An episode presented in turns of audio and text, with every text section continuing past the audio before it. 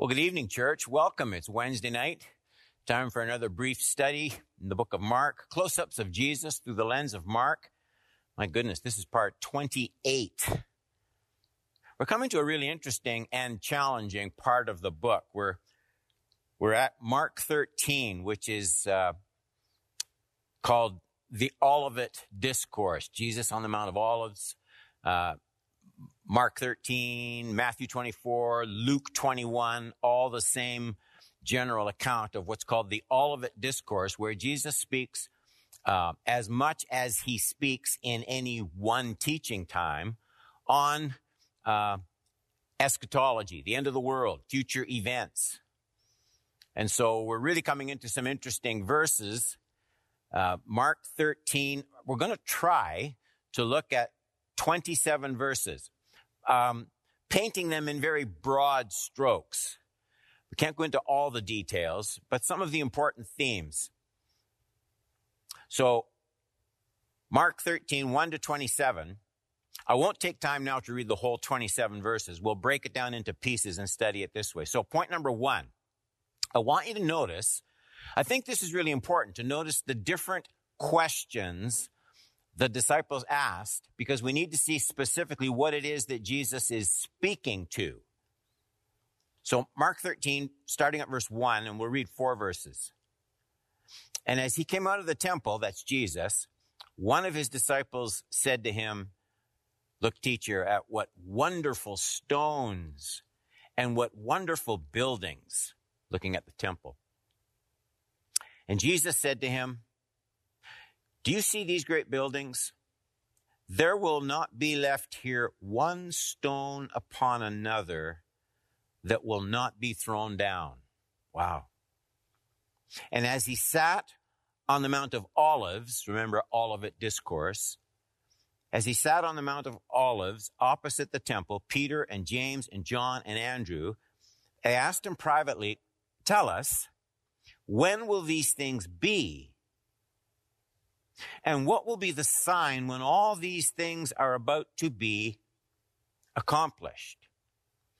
Now, notice, I think this is the first step in looking at this passage properly. There are several questions asked here, not just one.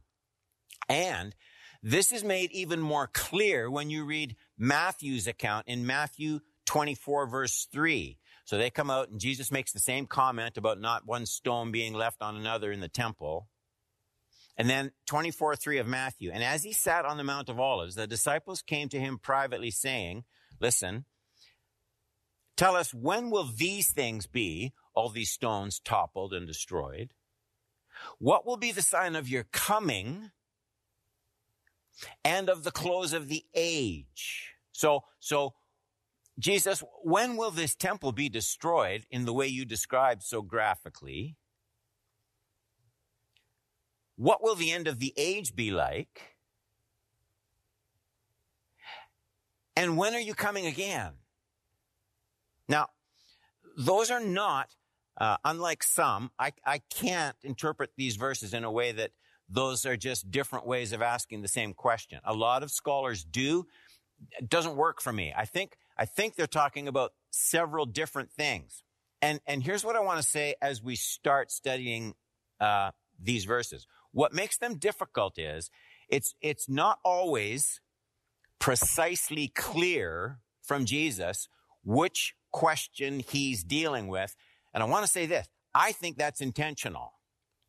I think it's intentional that you're never sure, is Jesus talking about something in their time and the destruction of that temple? Or is Jesus talking about cataclysmic events at the end of the age that relate to us directly?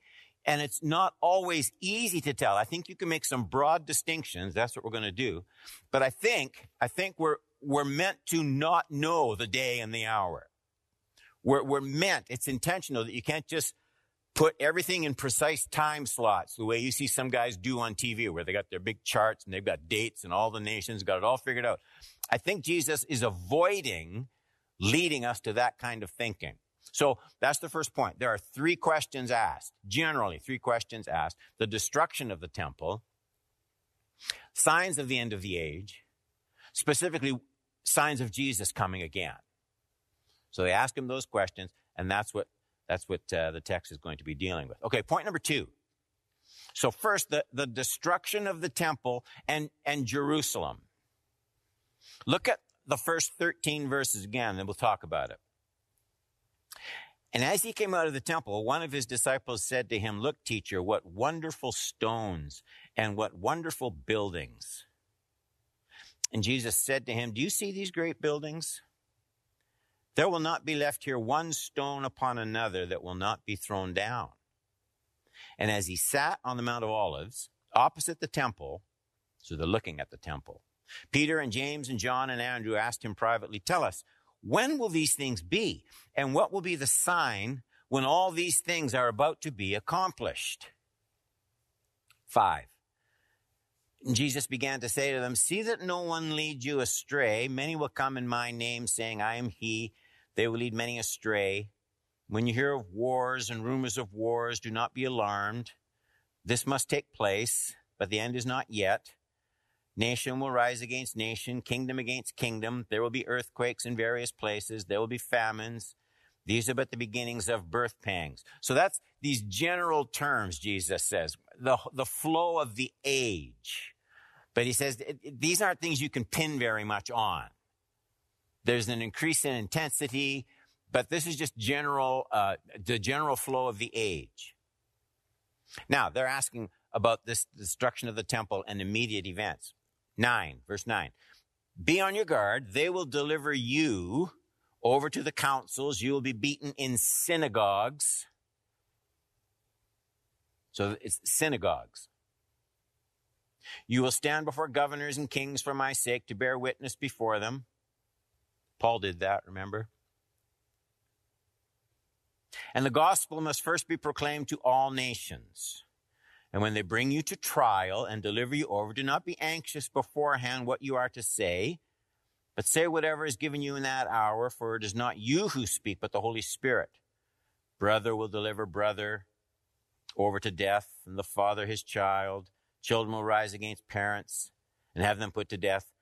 And you will be hated by all for my name's sake, but the one who endures to the end will be saved." I believe most of those words, with the exception that I mentioned of the general flow of the age, I think most of those words were fulfilled pretty literally around 40 years after Jesus spoke them. Around 60 AD, Roman general Titus ransacked the city, totally destroyed the temple area, literally probably not 2 stones left on top of the other.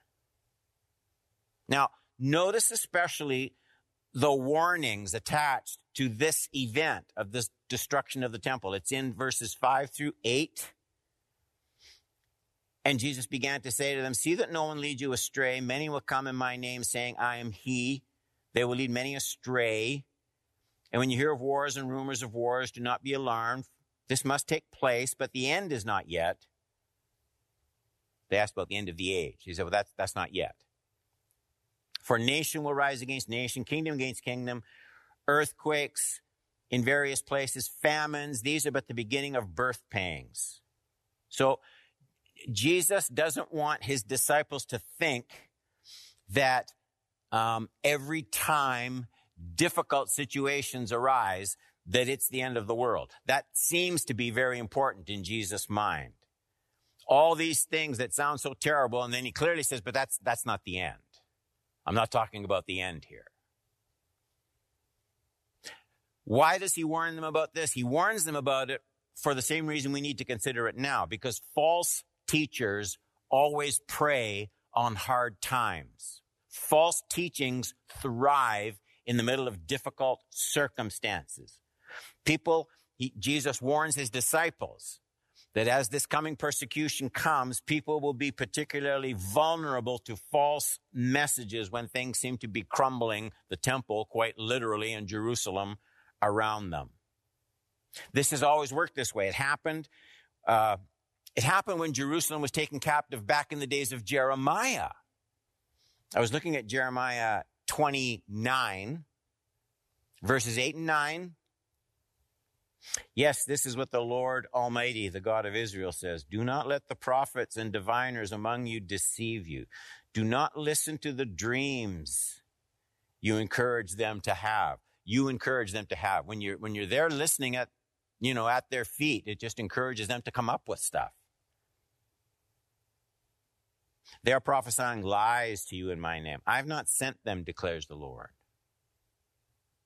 So now go back to Mark 13 and look at verses 9 through 13. Be on your guard. Jesus is speaking to the disciples. They're going to see this. They will deliver you over to the councils. You will be beaten in synagogues. You will stand before governors and kings for my name to bear witness before them. And the gospel must be preached first, proclaimed to all nations. And when they bring you to trial and deliver you over, don't be anxious beforehand what you are to say. Say whatever is given you in that hour. For it is not you who speak, but the Holy Spirit. Brother will deliver brother over to death. The father his child. Children will rise against parents and have them put to death.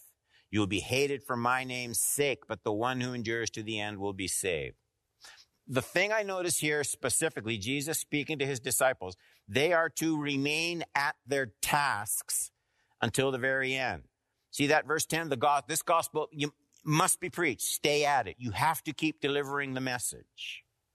The gospel still must be preached. God would provide. Jesus speaks to his disciples. There'll be special help for the persecution they're going to receive. There'll be special help from the Holy Spirit. They'll be given boldness.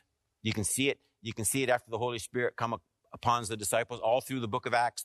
They were brought before leaders, governors, kings, and they kept proclaiming the gospel. It's an exact fulfillment of what Jesus says here. Now there's a shift in the text. Point number 3, I want to talk about what we call the Great Tribulation. Look at verses 14 to 23. My opinion is, you shouldn't be too dogmatic, is that this is where you start to see a general shift in which question Jesus is dealing with. I said, it's not airtight. I think Jesus answers the questions in such a way that you can't pinpoint the exact day and hour. I think that's intentional. So you can't, it's not good just to pick out one verse and say, what about that? But in broad strokes, he deals with that first issue first, the disciples, the destruction of Jerusalem, handling persecution, keeping with the message, proclaiming the gospel. Now there's a shift. He's going to start dealing with another issue that is farther down the road from that destruction of Jerusalem in 60 AD. Mark 13, starting at verse 14. But when you see the abomination of desolation standing where it ought not to be, let the reader understand, then let those who are in Judea flee to the mountains. So this includes that area as well. Let the one who is on the housetop not go down, nor enter his house to take anything out. And let the one who is in the field not turn back to get his cloak. And alas, for women who are pregnant, for those who are nursing infants in those days, pray that it may not happen in winter. For in those days, now, there again, those words could apply quite easily to the disciples and the Jewish people at that time of the destruction of the temple. They could fit there quite easily and did. But I think as you look at what Jesus says next, he's moving from that particular time slot to this end of the age question. And here's where you start to see it. It's a gradual shift in tone. 19. For in those days there will be such tribulation as has not been from the beginning of creation that God created until now and never will be. Oh. So there's going to be a time of suffering. There has been suffering that's been as great as the destruction of Jerusalem under Titus. Good night. We've had atomic bombs. There have been all sorts of times of intense suffering, much greater than that. No, there's going to be this time of tribulation, 19, as has not been from the beginning of the creation that God created until now and never will be. And if the Lord had not cut short the days, no human being would be saved. No human being. Not just people around Israel or Jerusalem, sorry. But for the sake of the elect whom he chose, he shortened the days. And then if anyone says to you, look, here is the Christ, or look, there he is, don't believe it. For false Christs, false prophets will arise, perform signs and wonders to lead astray, if possibly, the elect. Be on your guard. I've told you these things beforehand. So there's this sign, and it's been debated for years. The kickoff point that seems to turn the direction a little bit. This abomin of desolation, the abomination that causes desolation, 14, spoken of by the prophet Daniel. We're going to look at that just real quick. That's in Daniel 9, 24 to 27.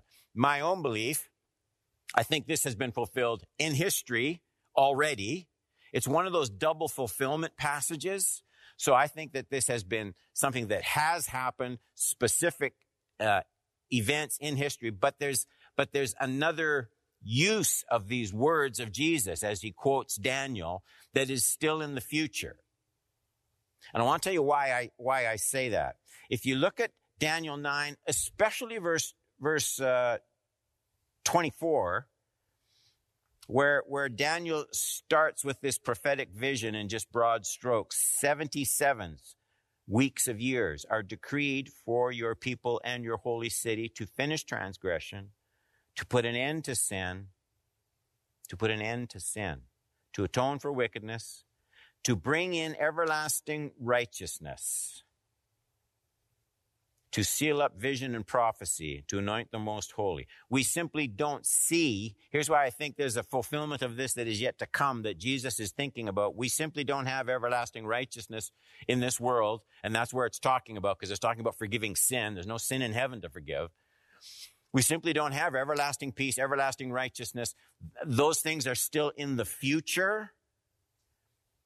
So I think Jesus is talking about a big event that's coming in the future. 13:19 also makes it clear that there's this time of trouble coming, the likes of which we've never seen. I mean, we've seen times of trouble on this earth that are as great as the destruction of the temple under Titus, but there's going to be a time of suffering that's different from all of that. And again, notice in 21 to 23, you have the same warning as with the destruction of Jerusalem. You have the same warning here about false teaching. It's in 21, 22, 23. People will be looking for anyone who seems to have answers, anyone who can seem to solve these big problems. And Christians, apparently, in the last days, this is going to grow. They're going to be marked by gullibility unless they're very, very careful. They will be deceived by, particularly whenever there's manifestations of supernatural power. That will tend to override doctrinal truth. This fits perfectly with what Paul said about the last days. Maybe look this up. It's in 2 Thessalonians chapter 2, verses 5 to 12. Paul now writes to the church, and he says, "Do you not remember that when I was still with you, I told you these things? And you know what is restraining him now, so that he may be revealed in his time." People debate about the restrainer a lot. Verse 7, "For the mystery of lawlessness is already at work. Only he who now restrains it will do so until he is out of the way. And when the lawless one will be revealed, whom the Lord Jesus will kill with the breath of his mouth and bring to nothing by the appearance of his coming." So now, the coming of Jesus, not the destruction of Jerusalem, the coming of Jesus. 9, "The coming of the lawless one is by the activity of Satan with all power and false signs and wonders, and with all wicked deception for those who are perishing, because they refused to love the truth and so be saved." Now look at these words. They're striking in verse 11. "Therefore, God," not Satan, God sends them a strong delusion so that they may believe what is false. I wish that sentence wasn't there. You have to do something with it.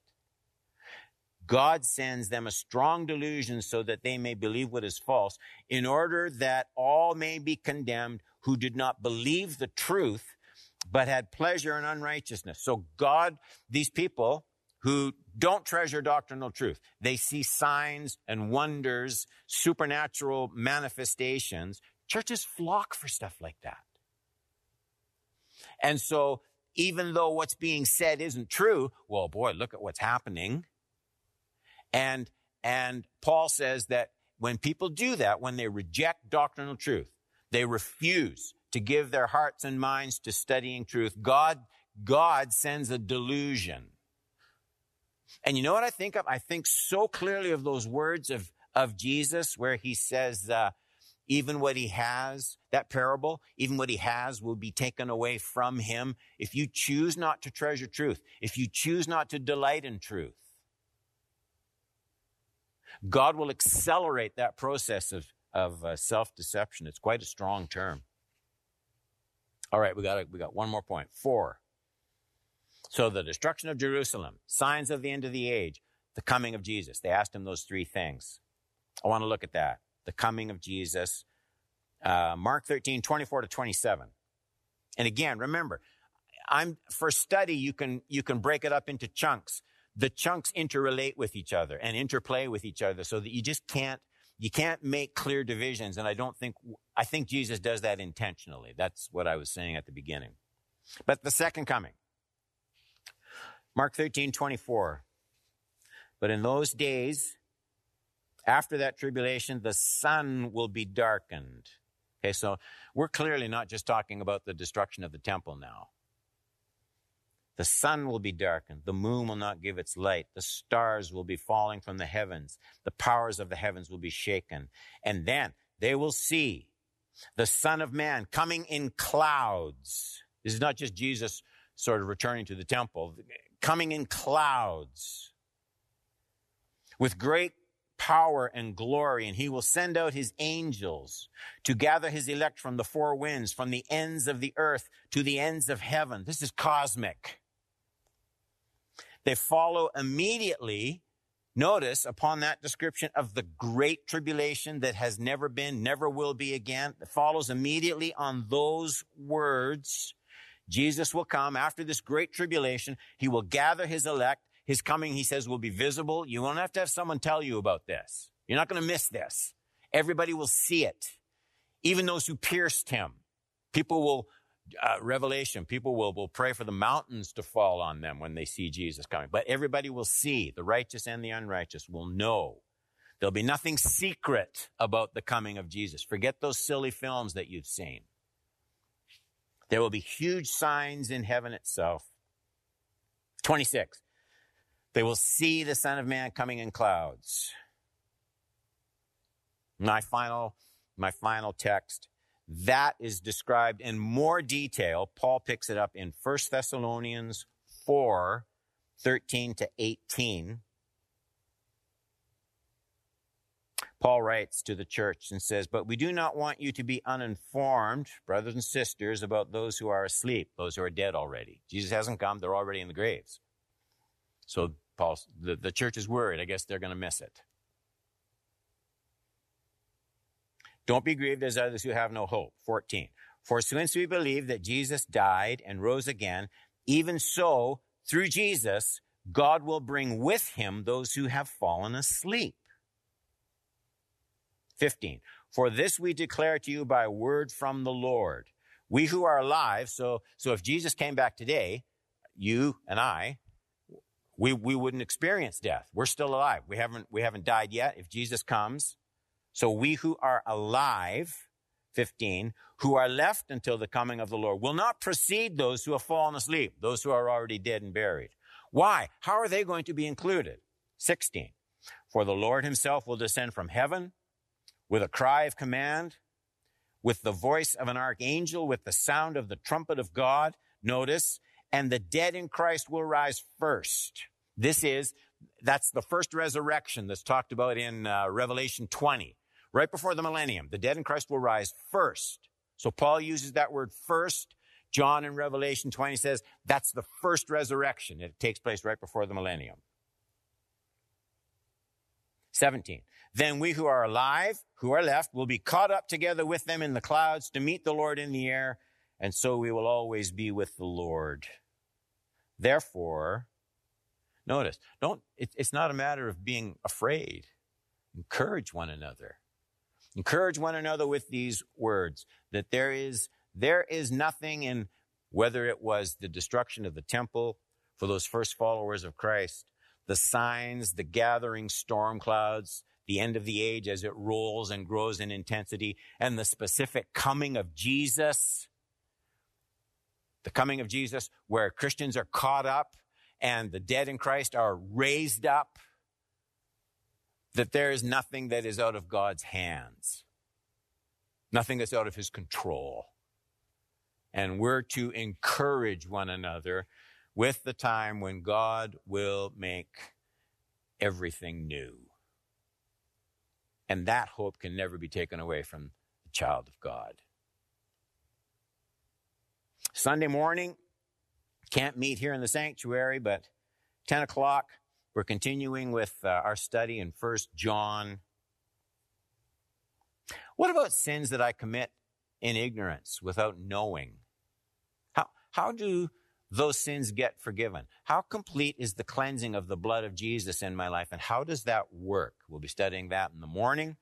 Sunday night, we're continuing with soul food. Can you trust your New Testament?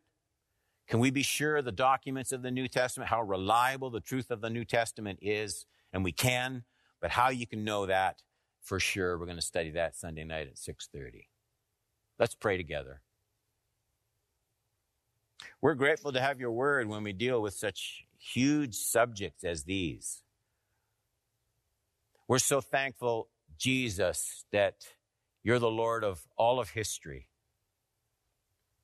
and that this world is in your sovereign control. We long for your coming and pray that you'll keep our hearts tuned to the hope of glory, the power of life eternal in our hearts, and that nothing separates us from the love of God in Christ Jesus. Let your word, even while we can't be together, Jesus, let your word keep our hearts strong. Let your Holy Spirit continue to use your word to feed Cedarview Community Church. We love you, we bless your name, and we keep looking for your appearing. In Jesus' name we pray. Amen. Amen. God bless you, church. Love one another. Stay in the word. See you Sunday morning.